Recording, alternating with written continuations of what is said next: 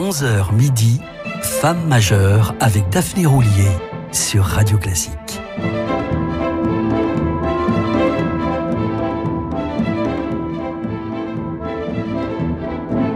Vous aimez la radio, vous aimez la musique, bienvenue sur Radio Classique. Si vous nous rejoignez, il est 11h, vous écoutez Femme majeure pour le quatrième et dernier épisode consacré à Epsiba Menuhin, la sœur cadette de l'illustre violoniste Yehudi Menuhin, que l'histoire aura tôt fait de cataloguer comme sœur d'eux, alors qu'elle fut avant tout une immense pianiste, mais aussi une surdouée qui parlait sept langues et une féministe engagée qui mit toute son énergie à défendre la cause des femmes, des enfants et des plus vulnérables.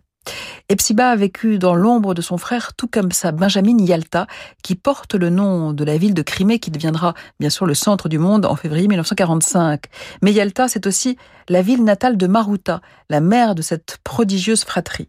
Marcel Chiampi, qui eut le redoutable privilège d'enseigner le piano aux sœurs Menuhin, comparait le ventre de Maruta à un conservatoire in utero. D'après Yehudi, la plus talentueuse des trois était Yalta, à la fois pianiste, écrivain, peintre, Yalta était une touche-à-tout discrète au point d'intégrer l'école Juilliard de New York sous un nom d'emprunt pour échapper aux étiquettes Kate Davis impressionna tellement ses professeurs que l'institution la chargea presque aussitôt d'enseigner elle-même à ses camarades. Nous y reviendrons avec l'inégalable enregistrement du concerto pour trois pianos et orchestre de Mozart, servi par la famille Menuhin.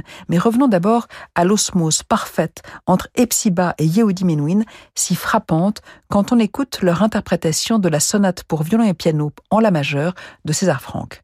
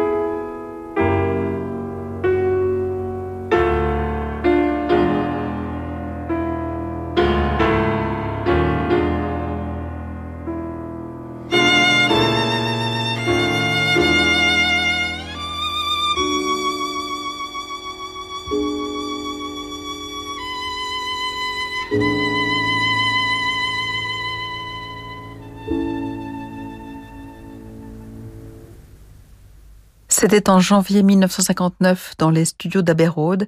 Yehudi et Psiba Menouin marquaient de leur empreinte la sonate pour violon et piano de César Franck dont nous écoutions le céleste allegretto ben moderato initial. C'est cette unique sonate du compositeur qu'ils choisirent précisément d'interpréter en octobre 1966 devant l'Assemblée générale des Nations unies. Un moment unique et filmé que les amateurs pourront retrouver dans le coffret Warner consacré à Epsiba Menouin. Je suis très fier de mon frère que je trouve si beau. Nous faisons chacun partie de l'autre. Cette harmonie transperce naturellement à travers les œuvres que nous jouons, se réjouit Epsiba, qui aime, insiste-t-elle, rayonner à deux. C'est sans doute ce goût du partage qui explique son très net penchant pour la musique de chambre.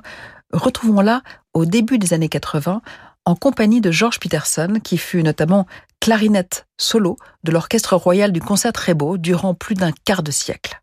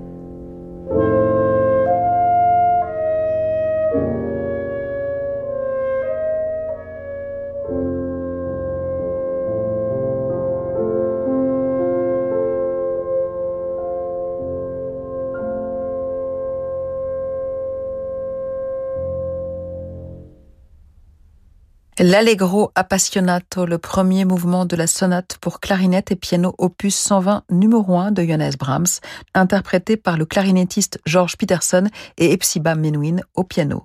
Lors de ces sessions d'enregistrement en janvier 1980, Epsiba Menuhin souffrait déjà du cancer qui allait l'emporter un an plus tard, à 60 ans seulement.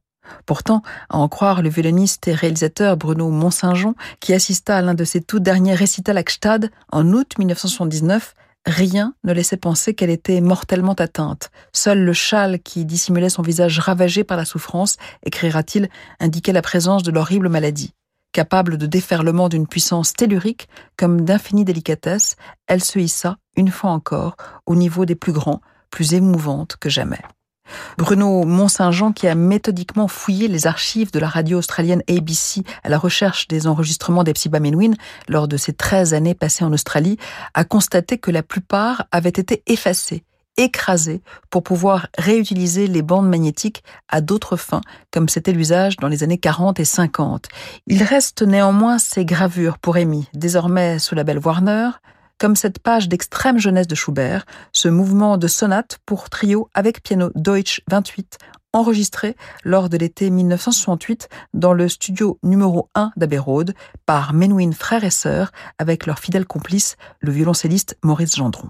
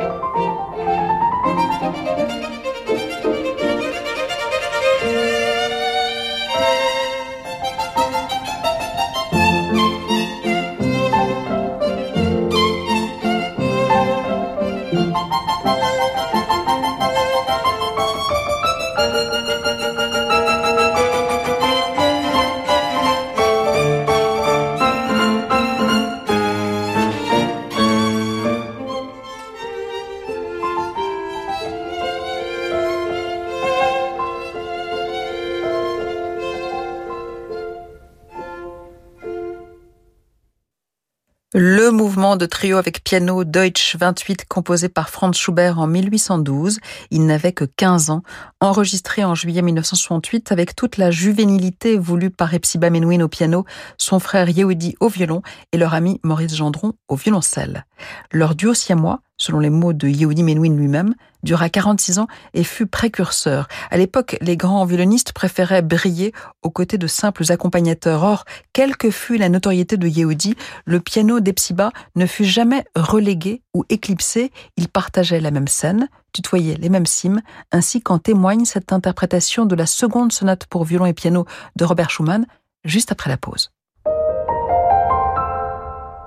Tout savoir sur les antibiotiques avec Santé publique France. Catherine Dumartin, bonjour. Bonjour. Vous êtes pharmacienne et vous travaillez avec Santé publique France. Pourquoi prendre des antibiotiques ne doit pas être systématique Eh bien parce que les antibiotiques sont efficaces uniquement contre les bactéries, pas contre les virus comme ceux de la grippe ou la bronchite. Et dans le cas des angines? Il faut savoir qu'il y a des angines bactériennes qui nécessitent un traitement antibiotique. Hmm. Mais le plus souvent elles sont virales et là les antibiotiques ne fonctionnent pas. Ah oui d'accord. Et comment le, le savoir? C'est simple, on peut faire un test chez son médecin ou dès 11 ans directement en pharmacie. C'est gratuit, rapide et ça ne fait pas mal. Alors finalement, quand est-ce qu'on peut prendre des antibiotiques? Eh bien uniquement quand ils sont prescrits par un professionnel de santé. Pourquoi c'est si important? Eh bien parce qu'à force de mal les utiliser, les bactéries deviennent résistantes aux antibiotiques. Hmm. Ils sont alors moins efficaces et certaines maladies bactériennes sont de plus en plus difficiles à soigner. Merci pour tous ces conseils et pour en savoir plus, vous pouvez vous renseigner sur antibiomalin.fr. Vendre cet immeuble haussmanien pour payer les droits de succession, voilà ce que redoutaient Virginie et Sophie quand elles ont hérité de leur père. Heureusement, grâce au cabinet Bougardier, elles ont souscrit un prêt hypothécaire à long terme. Dans 15 ans, au moment de leur retraite, le prêt sera remboursé et elles percevront la totalité des loyers de l'immeuble. Comme pour Virginie et Sophie au cabinet Bougardier, nous aimons trouver la solution de financement à laquelle on ne pense pas toujours. Cabinet Bougardier, avenue de l'Opéra à Paris et sur bougardier.fr. Ce mois-ci, dans Résidence Décoration, les intérieurs jouent la carte de l'élégance chaleureuse et la montagne mise sur un design contemporain. Pour bien choisir, luminaire, chauffage ou encore piscine, découvrez les nouveautés pour vivre mieux 2024. Résidence Décoration, la référence déco-design depuis 30 ans. En kiosque. France 2. Pourquoi t'as répondu à cette annonce, toi? Pour lui. Avec Charles Berling, plongé dans les secrets de Romain Gary, l'auteur aux mille et une vies et aux deux prix Goncourt. Je commence une thèse en lettres modernes à la Sorbonne. une thèse sur quoi? Sur vous. Ouais, c'est très bordélique, vous savez. L'Enchanteur, demain soir à 21h10 sur France 2 et sur la plateforme France.tv. Merci à Catherine. Merci à Nicole, André, Mireille ou encore Patrick. Merci à toutes ces personnes qui, grâce à leur legs en faveur du secours catholique, nous ont donné les moyens d'agir chaque jour pour les plus démunis. Sur la terre comme au ciel, continuez vous aussi le combat pour la fraternité en faisant à votre tour un leg au Secours catholique. Demandez votre brochure leg auprès de Corinne en appelant le 0805 212 213 ou sur leg.secours-catholique.org. Alors, il m'aime un peu, beaucoup, passionnément. Il m'aime à la folie. Et avec Costa, je paie moitié prix. Pour la Saint-Valentin, réservez votre croisière avant le 25 février. Votre moitié paie moitié prix. Info en agence de voyage ou sur costacroisière.fr. Costa. Restez branchés, on se retrouve dans quelques instants pour la suite de Femmes majeures. Tout savoir sur le collagène avec les laboratoires Vichy. Rendez-vous dans un instant pour en savoir plus sur Lift Active Collagène spécialiste pour lutter contre le vieillissement cutané. Jusqu'à midi, Femme majeure avec Daphné Roulier sur Radio Classique.